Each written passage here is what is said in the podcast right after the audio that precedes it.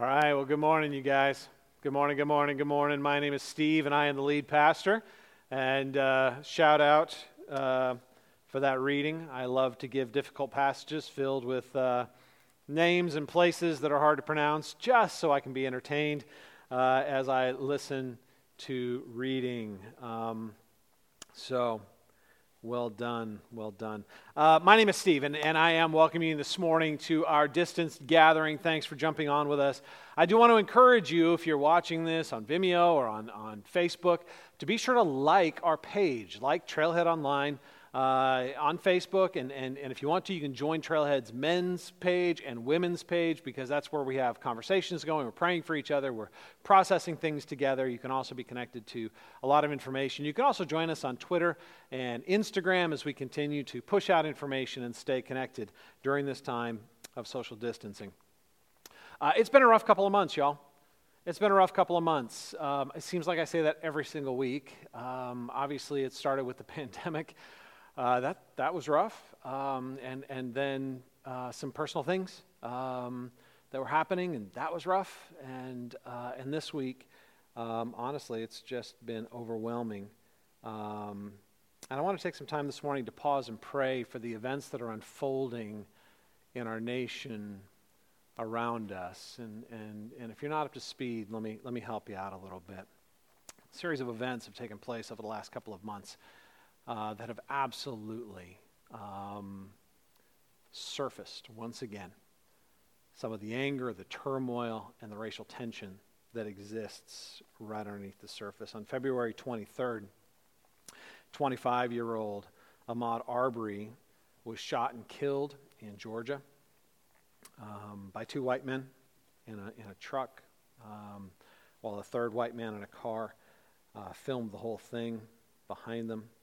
Uh, he was running through a predominantly white neighborhood, and uh, um, when they confronted him, they, they followed him for about four minutes and then uh, tried to cut him off multiple times. They finally surrounded him.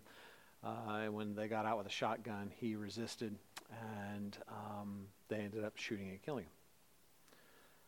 March 13th, 26 year old Breonna Taylor was shot eight times while she was in her bed in Louisville, while she slept, suddenly woken up, uh, when a number of plainclothes police officers broke into her home, uh, serving a no knock warrant um, for um, someone who wasn't there. And when her boyfriend, uh, seeing the intruders, took action, uh, he thought to protect himself. Um, ended up with her being shot eight times.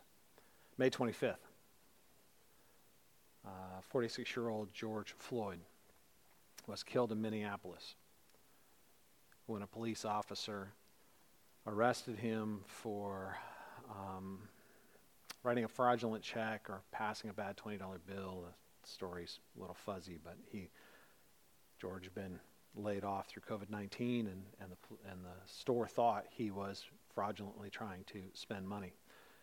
Um, police officer kneeled on his neck for almost nine minutes while he repeatedly said, I can't breathe. And he died right there in the street on the video. Um, there was a video of Ahmaud Arbery, there was a video of George Floyd. Those things hit social media. Listen, y'all, for, for every one of these events that's captured on video, uh, there are countless others that aren't. Right? It's important for us to realize that, that these aren't just problems, individual, unique situations, the weird things that pop up in an otherwise normal chain of events. Um, these aren't problems with individuals, they're problems with systems that empower and protect individuals. Um, the officer who killed George Floyd had 18 previous citations for excessive force and abuse. 18.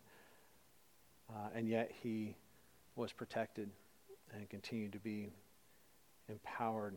The men who chased Ahmaud um, were unofficially deputized or empowered by the local police force.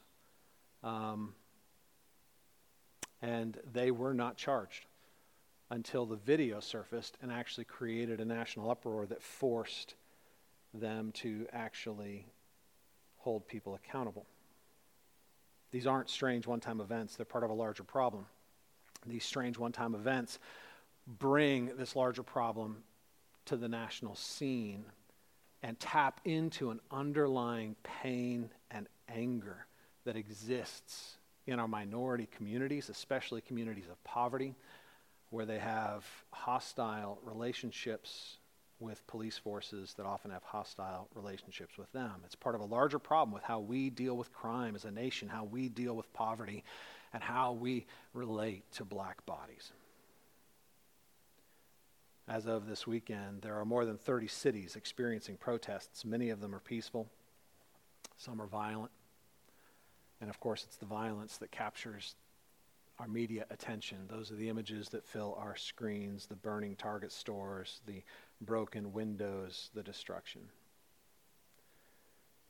Know, now, now is the time. It always is the time, but now is the time for us to pray.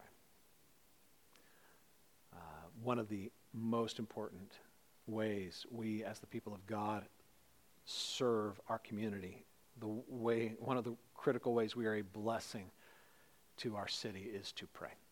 So I would ask you to pray with me. Father, we, we come into your, your holy presence this morning. The God of all creation, the God who has made every individual human in your own image, even though we have twisted that image in our sin. Lord, you are the one who created us. You are the one who paid the price to redeem us. You are the one who has the ability to restore us. And so we come to you as the God over all these things. And we ask, Lord, for comfort for the families and friends of Ahmaud Arbery and Breonna Taylor and George Floyd. Lord, I also want to pray for my black friends who have been reminded that they are at increased risk through these series of events, increasing their sense of insecurity and vulnerability in their communities and reawakening within them memories of experiences of, of racism and violence that they've suffered. Lord, I pray for the local, regional, and national leaders that are um, in the cities of unrest and, and, and over the systems that ultimately will respond. Lord, we pray that those with wisdom will have a voice and be able to lead well. And we pray, Lord, that those who are foolish would be silenced and their voice would carry no further than their own heads. Lord, we pray against those who would foment this turmoil, that would use this unrest for political advantage. Lord, turn their scheming against them. Your word tells us, Lord, in Proverbs 31 8 and 9, open your mouth for the mute, for the rights of all who are destitute. Open your mouth, judge righteously, defend the rights of the poor and needy. Lord, let us be a people who open our mouths and use our voices for those whose voices aren't heard.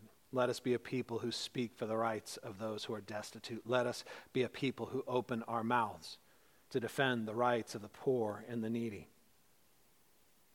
Not to protect the powerful, the rich, or the comfortable, but to speak out for those whose voices can't protect themselves. Lord, we long for your kingdom. We, we long for all things to be made right. We long for your righteous reign. Let us, as your people, be voices in this time, in our space, voices of peace and love and grace in these times of unrest.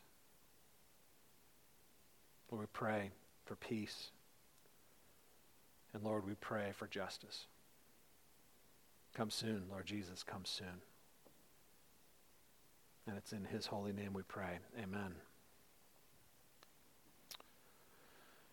All right, our passage this morning, um, Pentecost. What a what a crazy passage, right? What a crazy passage! It is full of powerful, vivid imagery. The disciples in this upper room, and, and, and uh, uh, the Spirit comes with a rushing wind, and, and these flames of fire are on top of their heads, and, and, and they're looking around at each other going, Holy cow, it's not just me, it's you too. And, and then suddenly they're, they're filled with the gifting of the Spirit, so that they, they, they are just filled with so much joy they have to share the good news that Jesus was raised from the dead, and, and they spill out of the house in their joy. And as they're sharing this good news, they're sharing it in languages they've never learned right? The Spirit has given them this incredible gifting that allows them to, to speak in tongues. The, the Greek word for tongues is languages. They are speaking in languages they've never learned, so that, so that this really diverse crowd of people that had gathered in Jerusalem for the Feast of Pentecost were all hearing them in their own language, right? Now, it was a gift of, of speaking, not a gift of hearing, um, but it allowed them to share the gospel in their, in their joy and we learned that, that about 3,000 people become believers in that time. What a crazy and wonderful passage. This is, in many ways, the coming out party of the Holy Spirit. And I mean that with, with all reverence and respect. But, but up to this point, man, the Holy Spirit, of course, has been part of the story from the beginning. He's the third person of the Trinity, right? Three who's, one what. Father, Son, and Holy Spirit. He was there at creation, hovering over the waters. Um, he, he, he is God, right? He's been there the whole time. But, but in our passage, he suddenly and dramatically steps out from behind the scenes with a rushing wind, flames of fire, gifts of, of languages. Y'all, as I sat in this passage this week and I was thinking about this and, and, and the rest of it, um, I decided that we needed to spend some time studying the person and the work of the Holy Spirit. I just got this impression that, that we needed to spend more time looking at the work of the Holy Spirit, that it would be uniquely valuable to us in this time. Starting this, week, this next week, we're going to start a new sermon series on the Holy Spirit. And we're going to be talking about the Spirit filled life. Now, I know some of you are really looking forward to us going back to Romans, and I get it. I'm looking forward to going back to the book of Romans. We'll get there. You guys know how much I love that book. But this is an unusual season, and in this unusual season, I want to remain responsive to what the Spirit of God is, is telling me is going to be edifying and, and, and encouraging for us in this crazy time. And so, as I studied for today, I just really felt like we needed to stay here for a little while, not, not in Acts chapter 2, but, but looking at this incredible person of the Spirit who, who, who you know, like I, is, is often misunderstood, sometimes feared, often ignored, and, and to start answering important questions like why is the indwelling of the Spirit so important? Right? What does he actually do? What's the difference between being baptized in the Spirit and being filled with the Spirit? And, and why does it even matter, right? Through it all, how does this make any difference to my daily experience of joy and strength and hope? Yeah, I think this is going to be an important study for us. So, starting next week, we're going to be studying, uh, we're going to take a, a little bit of time and dedicate it to this sermon series, The Spirit Filled Life. So, I want to invite you back for that. So in Acts chapter 2, we have these crazy events. The Spirit shows up with a loud rushing, right, with wind, with flames of fire, and he gives supernatural gifts. And, and, and the, the Holy Spirit is center stage in this passage, right? He goes from being in the background um, to suddenly being like right there in our faces. And, and, and today, um, for us to understand what's actually happening in Acts chapter 2, I think we need to step into the background. I think, I think we need to step back and, and pay attention to some things that, that honestly we, we're going to miss if we're not paying careful attention to the context, right? And not just the context of the book of Acts, right? The, we, we've kind of looked at that, that Jesus promised the Spirit and then ascended into heaven, told them to go gather in this room, and he sent the Spirit, right? I'm not talking about just that immediate context. I'm talking about the context of the whole Bible. This is one of those events that is critical to the big story of redemption and restoration that God is telling, like the big whole Bible story, right? Everything in the Bible is important. But there are those events that are critical turning points in redemptive history, and this is one of those, one of those events. And that means that, that, that if we're going to understand it, we need to spend a little bit of time taking a look at how this event fits into the pattern of redemptive history that God is telling, specifically how it ties into the Old Testament Jewish events that are the backdrop to these New Testament events. Right? Acts chapter 2, verse 1 tells us that, uh, that when the day of Pentecost arrived, they were all together in one place. So, a critical question I want to answer today what's Pentecost? And why does it even matter? Why is it important that these events took place on Pentecost? And how do we understand this? Well, Pentecost was a celebratory feast. There were six feasts that, that took place. Uh, Leviticus 23 tells us about them. This is actually the third and the sixth. Um, but, but Pentecost is a celebratory feast that was known as the Feast of the Harvest because it came at harvest time and, and, and the nation would gather and they would basically just party, uh, giving thanks to God for his goodness, right? It's also known as the Feast of Weeks, which is kind of a funny name. The Feast of Weeks. Uh, I'll tell you why. It's because this Feast of Pentecost takes place seven weeks after the second day of Passover. And there's a reason for that.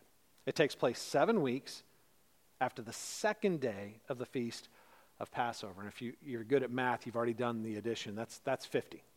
50 days. That's what Penta means. Pentecost is the feast of 50. It is 50 days after um, Pentecost, I mean, uh, uh, Passover. So, what that means is that we need to talk a little bit about the first Passover, and we need to talk a little bit about the first Pentecost. some of y'all are like, I didn't know there was a first Pentecost. Awesome. I get to teach you something new uh, this morning. Uh, but there are a first Passover and a feast Pente- first Pente- uh, uh Pentecost in the Old Testament, and, uh, and, and I want to talk about those. First of all, Passover. Passover, the Feast of Passover, commemorates the events of Exodus chapter 12. Exodus chapter 12 is in that, in that really, really important season. And most of us know the story. It, it's you know, Charlton Heston has a famous movie, and, and um, you know, the Ten Commandments, and not Ten Commandments, uh, the, the, the, Ten Plagues that come. Um, God's people, Israelites, were held in bondage in Egypt for almost 500 years. And God raised up a prophet named Moses to deliver them. And then he sent him to Pharaoh and said, Let my people go. And, and Pharaoh hardened his heart and would not respond to God. And so, over the course of 10 plagues, God judges the 10 deities of Egypt. And, and these plagues are kind of diverse, right? There's, there's the sending of the locusts to, to devour the crops, which is the judge of their, their, their uh, god of, of produce. Uh, the frogs, because they had a frog god, they, they come. The, the turning of the river, um, the Nile, to, to blood red, um, judging the, the river god, the, the source of their water in their life. Um, each of these, these judgments is a reminder to Pharaoh um, that, that Yahweh is the one true God. In Exodus chapter 12, we come to the culminating plague, the final plague, the tenth plague. In the final plague, God is going to kill the firstborn of every creature in Israel, every human, uh, the cattle, the livestock. Uh, and this is a judgment on Pharaoh himself because Pharaoh believed himself to be deity and his firstborn son to be the incarnation of deity. Um, that he was himself God, and uh, that his firstborn son was the embodiment of Godhood who would follow him as being Pharaoh. So he sent a plague to kill the firstborn children. Now, God warned his people about this the Israelites and said, hey, y'all, if you want to be spared from this judgment, there's something you need to do, right? You need, you need to take a lamb and you need to sacrifice this lamb. You're going to kill it. Um, you're going to take its blood and you're going to put it on the doorposts on each side of your door and the lintel, that, that bar above your front door, right? So that when you go in, you are surrounded by this blood. It is on, on your left and on your right, and it and it is above your head. And when you go in, you're not going to come back out. You're going to go into the house and, and you're going to, to roast this lamb over a fire, uh, and you're going to eat unleavened bread. Um, what, Passover feast is sometimes called the Feast of Unleavened Bread because of this. Uh, you're going to eat with your sandals on. You're going to eat like you're, you're ready to go because um, you need to be ready because once I tell you it's time to leave, it's going to be time to leave. And, and so sometimes this is called the Feast of Unleavened Bread because the leaven takes time to rise, right? When you put yeast in something, it takes time to rise. It, it takes longer to cook. And so it was unleavened bread because it was, it, was, it was bread that could be grabbed in a hurry. It was, it was something that could be made on the run. And, so they went into their house that night and they ate their lamb and and, um, and they stayed inside. Exodus 12 23 says this. Um, this is God speaking to his people. He says, For the Lord will pass through and strike the Egyptians. And when he sees the blood on the lintel and on the two doorposts, the Lord will pass over the door and will not allow the destroyer to enter your houses to strike you. So that horrific night, the destroyer um, angel of the Lord, God Himself, comes through the land.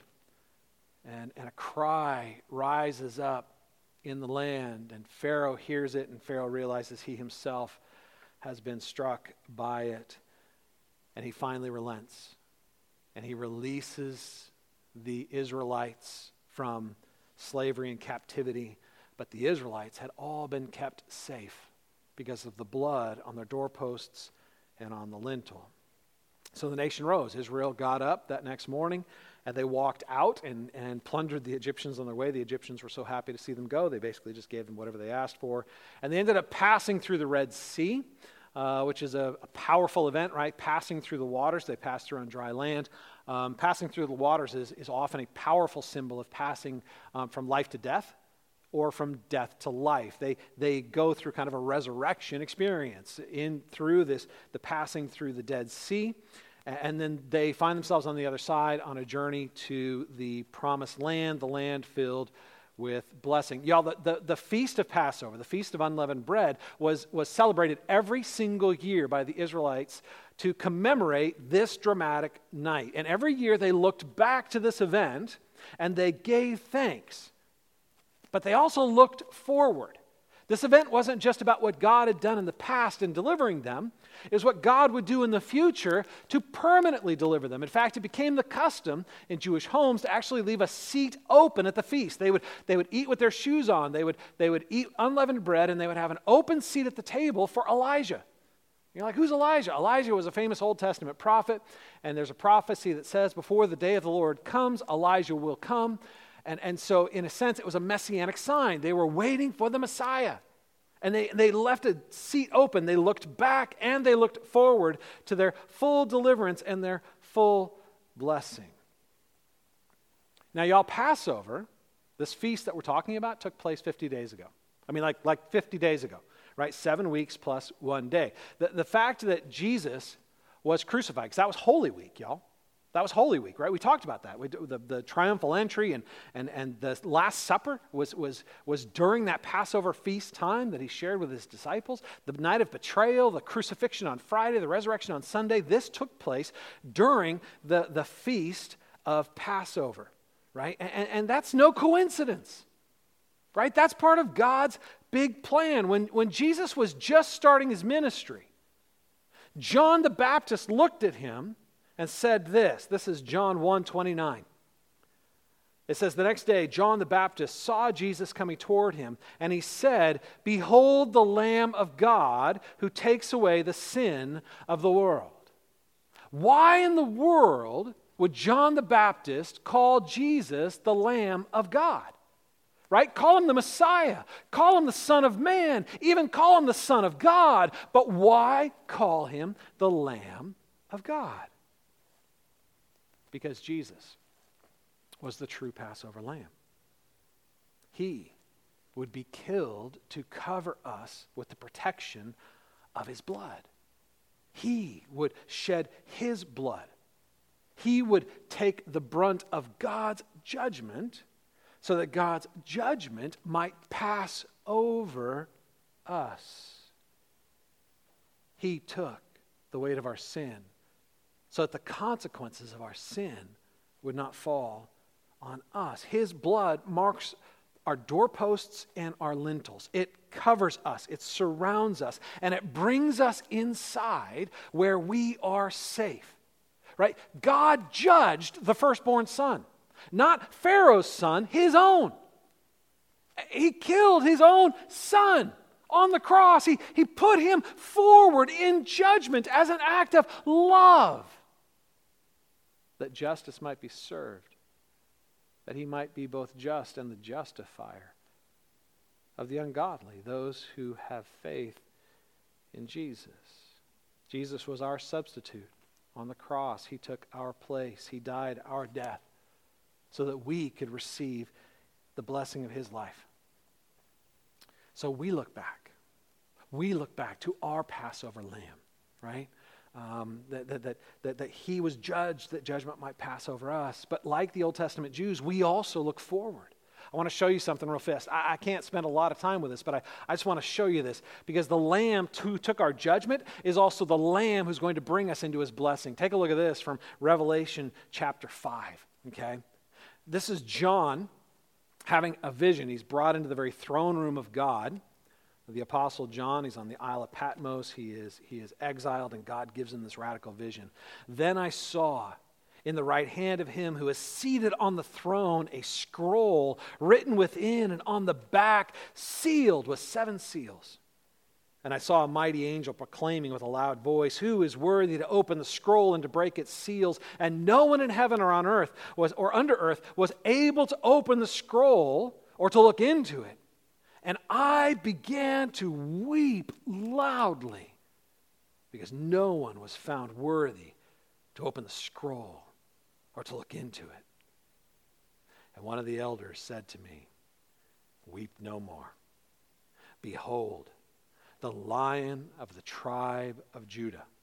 That's Jesus, the root of David, right? He is, he is the beginning of David, he's also the descendant of David, has conquered so that he can open the scroll and its seven seals. And between the throne and the four living creatures and among the elders, I saw him. A lamb standing as though it had been slain. Y'all, the lamb died for us as our substitute. He rose again for us, that he might impute to us or give to us the gift of his righteousness. And he is the only one worthy to open the scroll. What is this scroll that's written on on the front and on the back? And, and, and, and it's like this epic tragedy, right? It, it is the greatest existential crisis ever to hit mankind. If nobody is worthy to open this scroll, it is complete despair. What is this scroll? We're never told. I do believe it is the Lamb's book of life. I, I believe it is the chronicle of God's covenant people who will receive eternal, endless blessing. The book that is opened at the end of the book of Revelation that ushers us in to the complete blessing of his kingdom.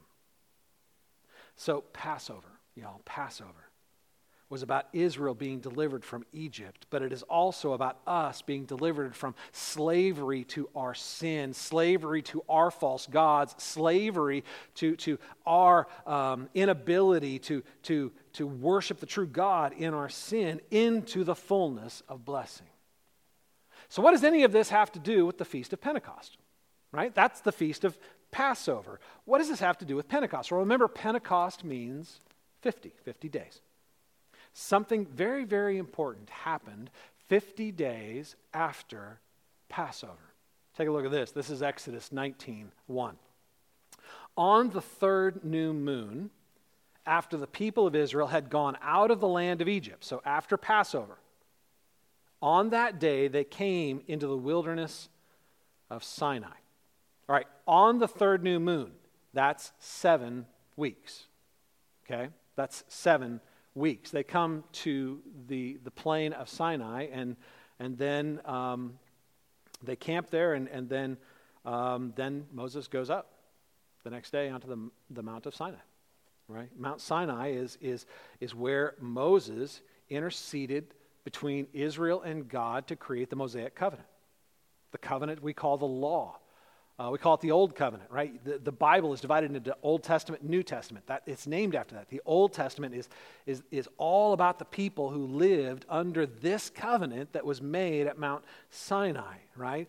And, and God comes down to the mountain with an earthquake and a rushing wind, and he's this, this, this terrifying fire on the top of the mountain, and, and he gives a, a command Let no man and no beast touch the mountain lest they die. Only Moses can go into the holy presence of God.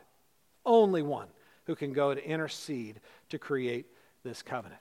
And, and, and he comes back and he's like, hey, y'all, do you want to enter into this covenant with God? If, if, if you obey, you'll be blessed, and if you disobey, you'll be cursed. And the people were all like, yeah, we're totally in. Let's do this thing. And so, and so God gives them the Ten Commandments in Exodus 20, the very next chapter. Um, and then in the following chapters, he, he gives them over 600 more, right? We end up with 613 commandments that make up the Old Testament, the Old Covenant, the law that governed uh, Jewish life, right? And, and the basic message was this keep the law and you'll be blessed, but break the law and you'll be cursed. And the, and the people said, we will do it. Now, here, I want to be really, really clear. Nobody was blessed by obeying the law. Nobody. We, we studied that in Romans chapter 3. The law showed you all the ways God wanted you to behave, but you couldn't.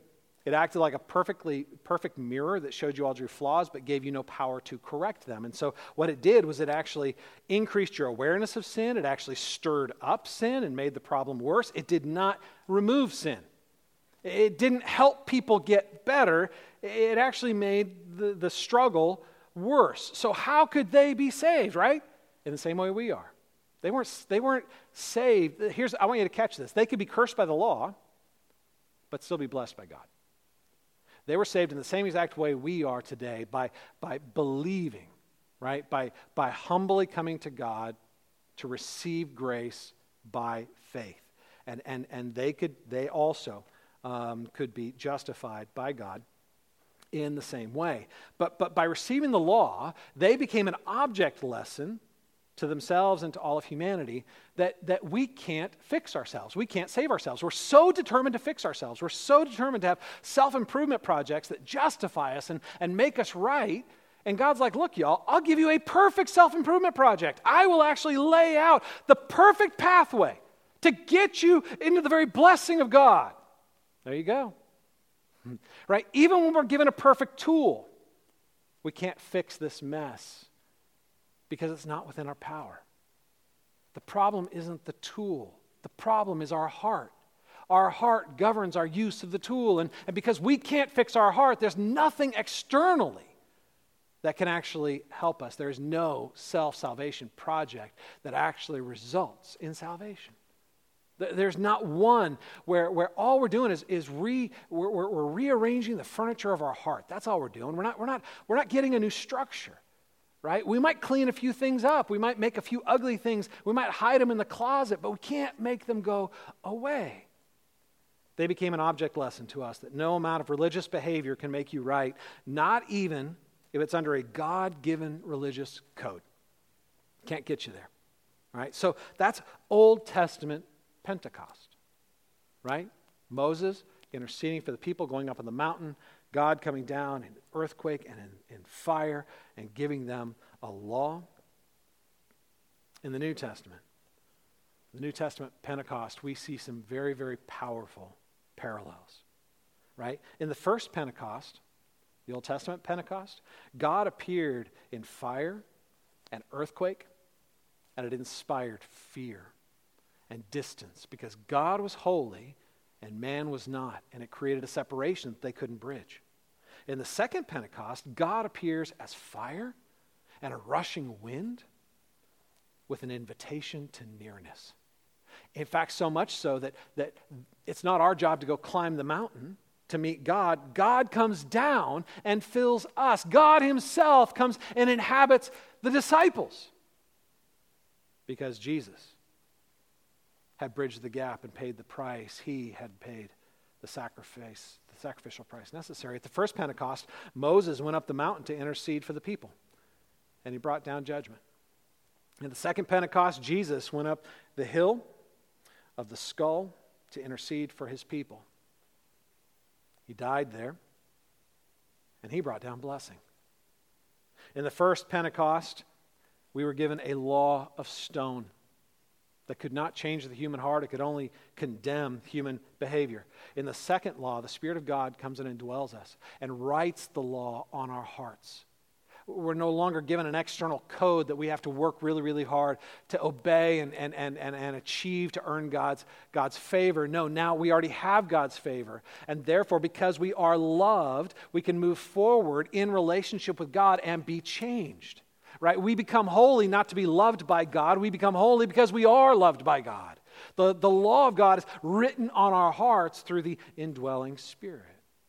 In the first Pentecost, the, the message was do this and live.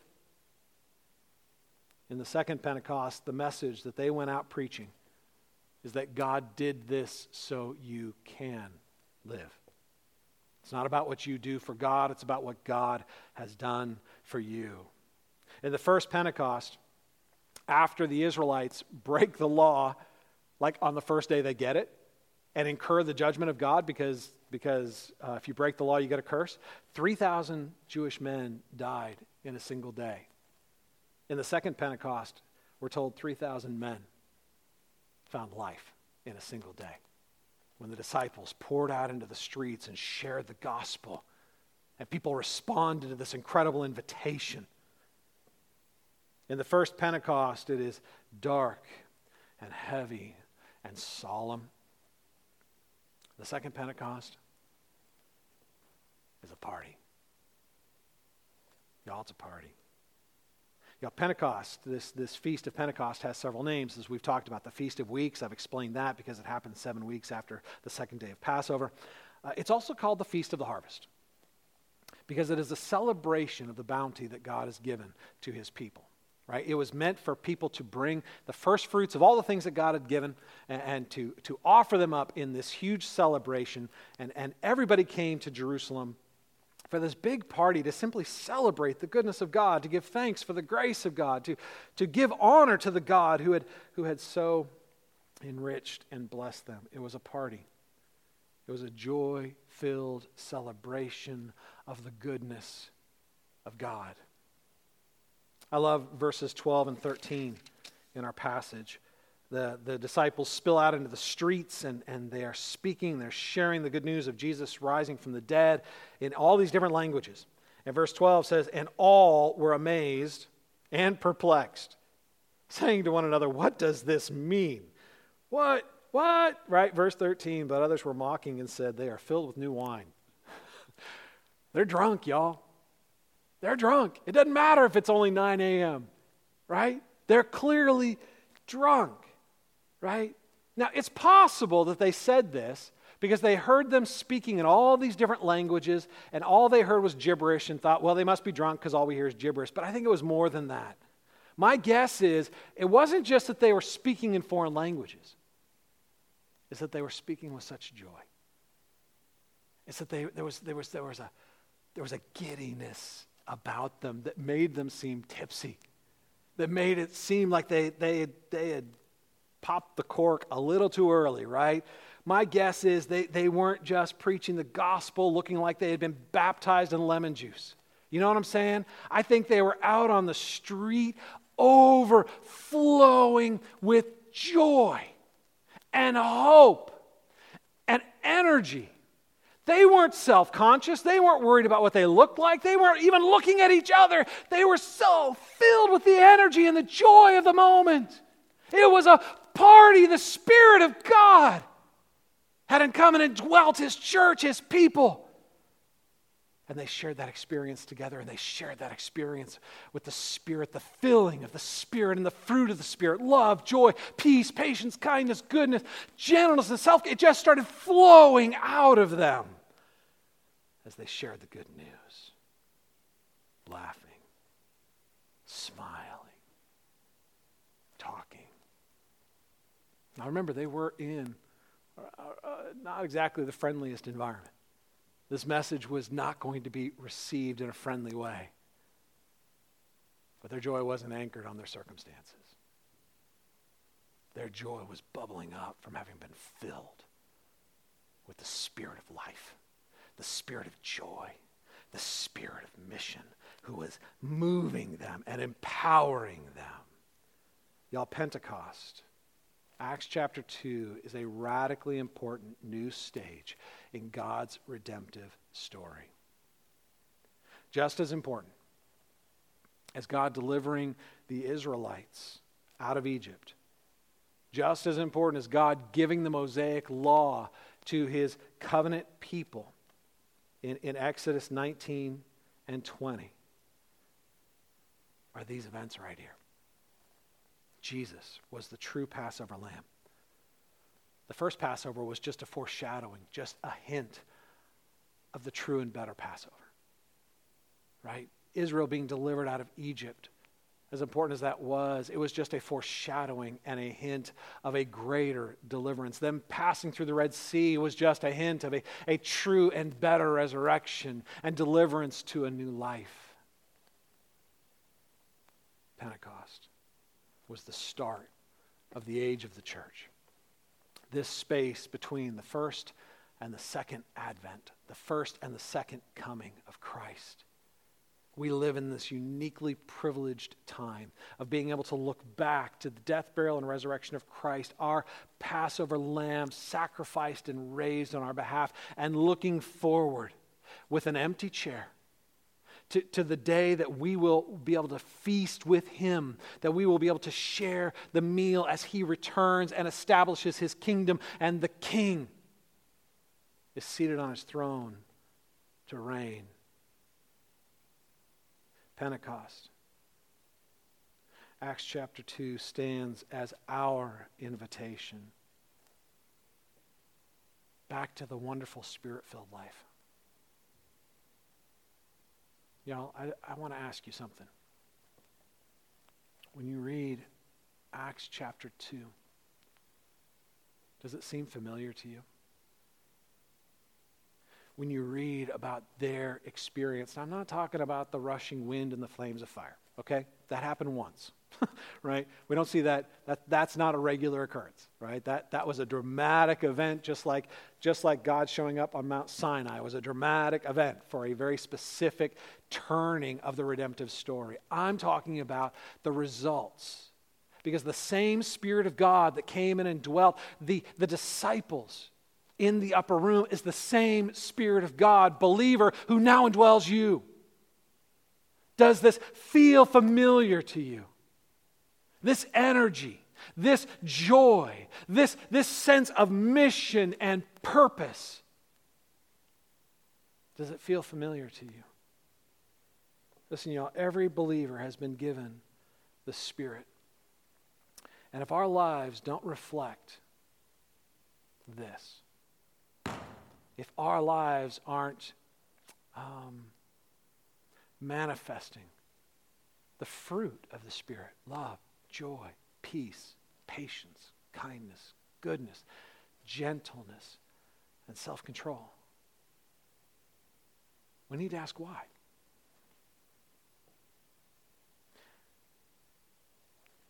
That's why I'm going to invite you back. As we move into this next sermon series, the spirit filled life, what I want to talk about, the dynamic principles of how we who have been baptized in the Spirit can be being filled with the Spirit. You're like, Steve, that doesn't even make any sense. I'll explain that later. Okay? What I am telling you is that there is a unique experience available to you that you may be missing out on simply because you are not be being filled. You're not being filled continually and progressively with the Spirit. So we're going to be talking about that starting next week. I want to invite you back for that because we can experience this same joy, this same energy, this same purpose. And when we do, God will do this same work in us and through us. Y'all, He is risen. He is risen indeed. Let me close us in word of prayer. And uh, we'll share communion together in a moment. Let me pray. Father, I thank you. Um, I, this, this book, this Bible, this story is more beautiful um, than, than um, I can give words to. The way you wove this story together, the way thousands of years previously you planted seeds to help us as humans learn important lessons that we might, in the end, not simply be, be I don't know, educated, enlightened, but honestly, that we might be softened, that, that we might be humbled, that we might receive this gift of grace, that we would set aside our self improvement projects, our self salvation projects, all the ways we're working so hard to make ourselves right, to give us our own joy, to give us our own purpose, to give us our own energy, to set us free from the treadmill that exhausts us and get us nowhere, and to free us. So that we don't have to go to some temple to meet with God. We, as the collective people of God, have become the temple so that you can meet with us. We don't have to work our way up to you. You have come down to us. Lord, I thank you for this incredibly beautiful story of grace. Lord, I would pray two things. One, if there are those that are listening this morning who have not tasted this grace, who have not believed in your Son, have not come to faith in Christ, that Spirit, you would awaken them in humility to faith, that they might believe in the crucified and risen Lamb of God the Savior, that they might be cleansed of their sins and be covered in the very righteousness of Christ. And Lord, I pray for those of us who are followers that you will awaken us once again to the beauty of this grace and ignite our hearts. That we would not be content just being content, just making it through. That we would crave the blessings that have been given to us, that we would crave the joy and the energy and the purpose that your Spirit has given us and can unleash within us. For your glory and our good, we pray this in Jesus' name. Amen.